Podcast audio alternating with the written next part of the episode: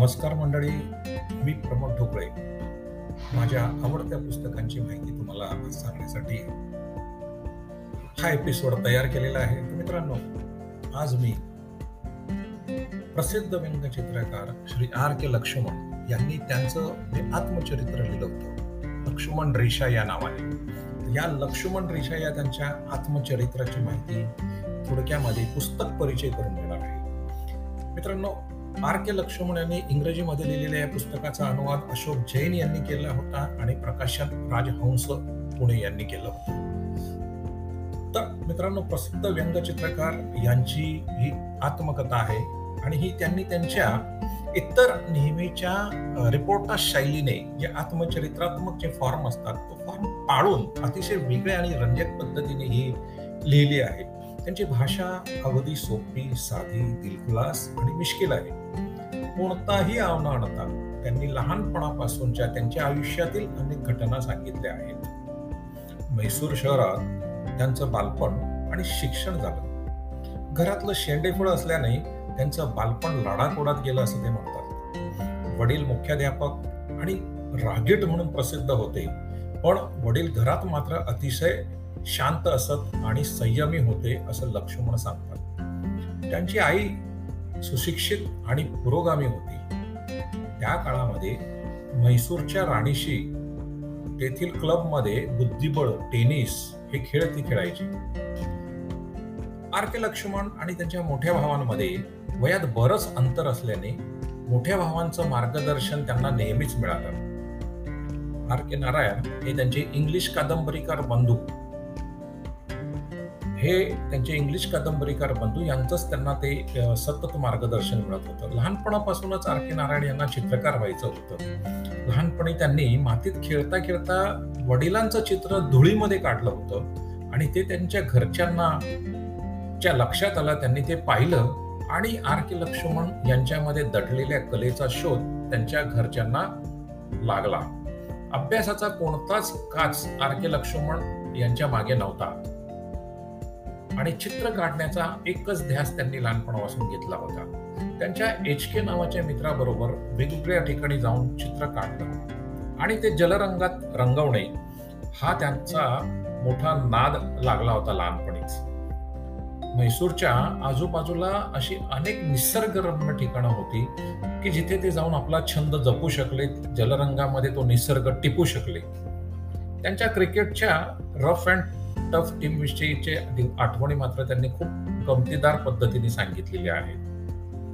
आपल्या लहानपणच्या त्यांच्या आठवणी ऐकून त्यांच्याच नाही तर आपल्याही लहानपणच्या आठवणी ताज्या होतात. आपण ज्या पद्धतीने क्रिकेट खेळायचो तेही आपल्याला आठवत. त्यांच्या सहा भावंडांमध्ये तीन बहिणी मोठ्या असल्याने त्यांची मुलं आर के लक्ष्मण यांच्या वयाचीच होती. दक्षिण भारतातील प्रथेप्रमाणे आर के लक्ष्मण यांचं लग्न त्यांच्या बहिणीच्या मुलीशीच म्हणजे भाचीशी झालं. आर्ट्स कॉलेजमध्ये शेवटच्या वर्षामध्ये असताना ते परीक्षेत कन्नड विषयात नापास झाले. याचं त्यांना खूप दुःख झालं होतं.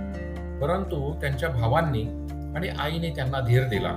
ते परत परीक्षेला बसले आणि पास झाले. ग्रॅज्युएशन केल्यानंतर त्यांना मद्रास येथील एका सिनेमा कंपनीत नोकरी मिळाली. अॅनिमेशन पटासाठी त्यांना चित्र काढायचं काम मिळालं होतं. परंतु त्यांना त्या अॅनिमेशनच्या कामाचा कंटाळा आला आणि ते त्यांनी ती नोकरी सोडून पुन्हा एकदा नोकरीच्या शोधामध्ये घराबाहेर पडले. त्यांच्या बहिणीचा नवरा हा त्यावेळचा आय सी एस अधिकारी म्हणून दिल्लीत होता. आय सी एस म्हणजे इंडियन सिव्हिल सर्व्हिसेस मध्ये त्यांच्याकडे राहिला म्हणून आर के लक्ष्मण दिल्लीमध्ये गेले आणि दिल्लीमध्ये गेल्यावर हिंदुस्तान टाइम्समध्ये ते व्यंगचित्रकार म्हणून मुलाखतीसाठी गेले. परंतु तेथे त्यांच्या आधीच एक राजकीय व्यंगचित्रकार होता. आणि त्यांना ती नोकरी मिळाली नाही हात हलवत त्यांना परत यावं लागलं. लक्ष्मण मग दिल्लीवरून मुंबईत आले आणि ब्लिड्समध्ये चित्र काढू लागले. होय तोच ब्लिड्स जो आपल्या सर्वांच्या परिचयाचा आहे आर के करंजिया यांचा. तर या ब्लीडची पित पत्रकारिता मात्र आर के लक्ष्मण यांच्या पचनी काही पडली नाही. आणि त्यामुळे त्यांनी राजकीय व्यंगचित्र काढायची ही नोकरी सोडून दिली आणि फ्री प्रेस जर्नलमध्ये दोनशे पन्नास रुपयावर त्यांनी दुसरी नोकरी स्वीकारली.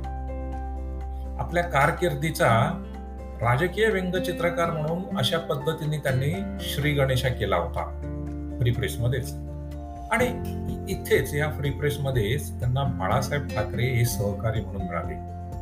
बाळासाहेब अत्यंत प्रतिभा संपन्न व्यंगचित्रकार होते असं आर के लक्ष्मण यांनी नमूद केलेलं आहे. मराठी भाषा मराठी संस्कृती आणि माणसं वाचवण्यासाठी बाळासाहेब ठाकरे सक्रिय राजकारणात गेले आणि मोठे नेते झाले. असंही निरीक्षण आर के लक्ष्मण तिथे नोंदवतात. फ्री प्रेसमध्ये त्यांची राजकीय व्यंगचित्र गाजू लागली असतानाच एके दिवशी फ्री प्रेसच्या मालकाने एका पक्षाच्या नेत्यावर तुम्ही टीका करू नका असा आदेश आर के लक्ष्मण यांना दिले दिल्याने ते अस्वस्थ झाले आणि त्या अस्वस्थ अवस्थेतच ते सरळ टाइम्स या मोठ्या इंग्लिश पेपरच्या कार्यालयात नोकरी मागण्यासाठी गेले. टाइम्स मधील ब्रिटिश संपादक प्रोफेसर वॉल्टर लॉंग हॅमर यांची त्यांनी भेट घेतली. संपादकांनी त्यांचं कौशल्य बघून त्यांना पाचशे रुपये पगारावर टाइम्समध्ये नोकरी दिली.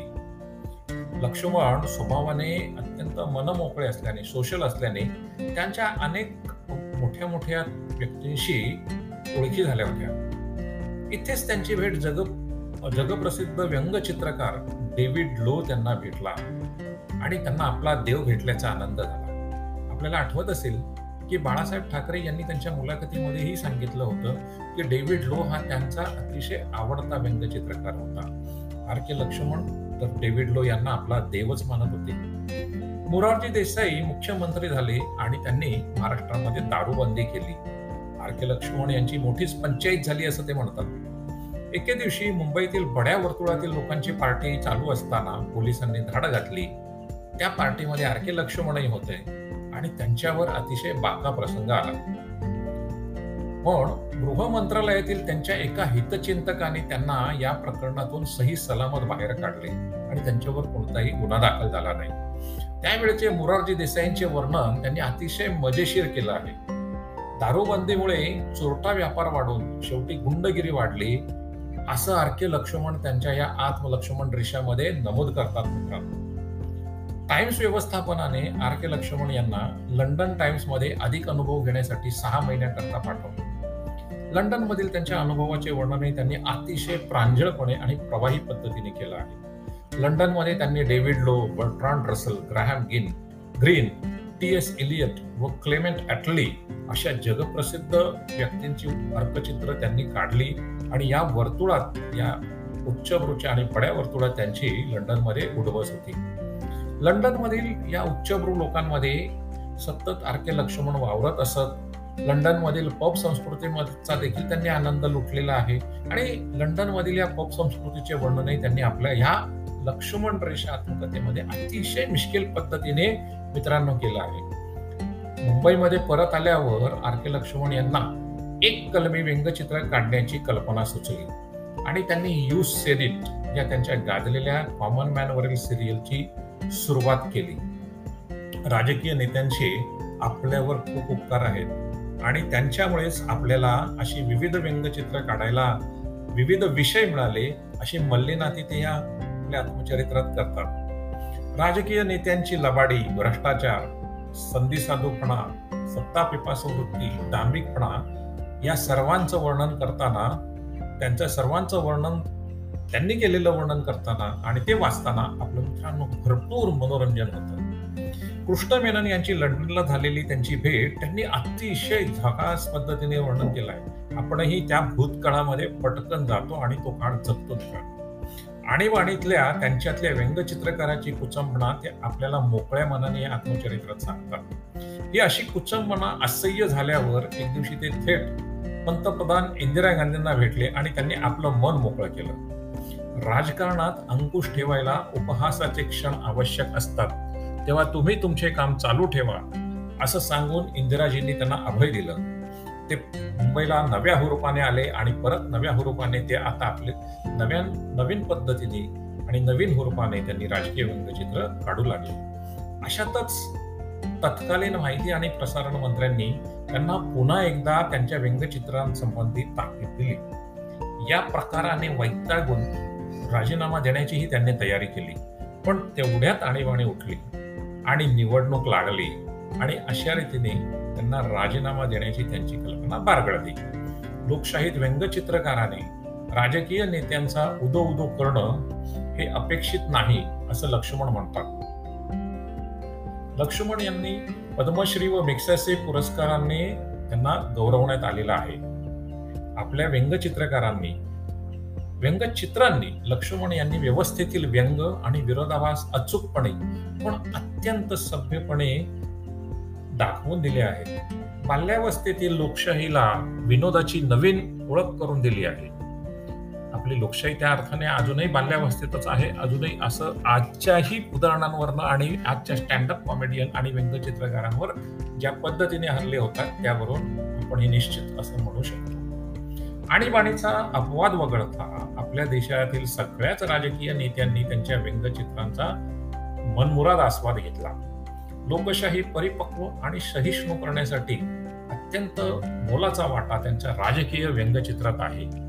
मित्रांनो हे पुस्तक अतिशय वाचनीय असून स्वातंत्र्यपूर्व आणि त्यानंतरच्या काळातील अनेक घटनांची संत्री यात आपल्याला ऐकायला मिळते. आणि म्हणूनच हे पुस्तक अतिशय रंजक झालं आहे अतिशय हलकं फुलकं खेळकर शैलीतलं आहे आणि तरी देखील आपल्याला बरीच माहिती देऊन जातं आणि आपल्या विचार करण्याच्या एका वृत्तीला एक वेगळी दिशा ही देण्यात यशस्वी झालेलं हे पुस्तक आहे. नक्की वाचा. चुकवू नका. आणि वाचल्यावर मला नक्की सांगा तुम्हाला तुमचं यावर काय मत आहे. धन्यवाद मित्रांनो. पुन्हा भेटूया अशाच एका पुस्तकाच्या परिचयासाठी. मी प्रमोद टोकळे आपला आता आपली रजा घेत आहे. धन्यवाद.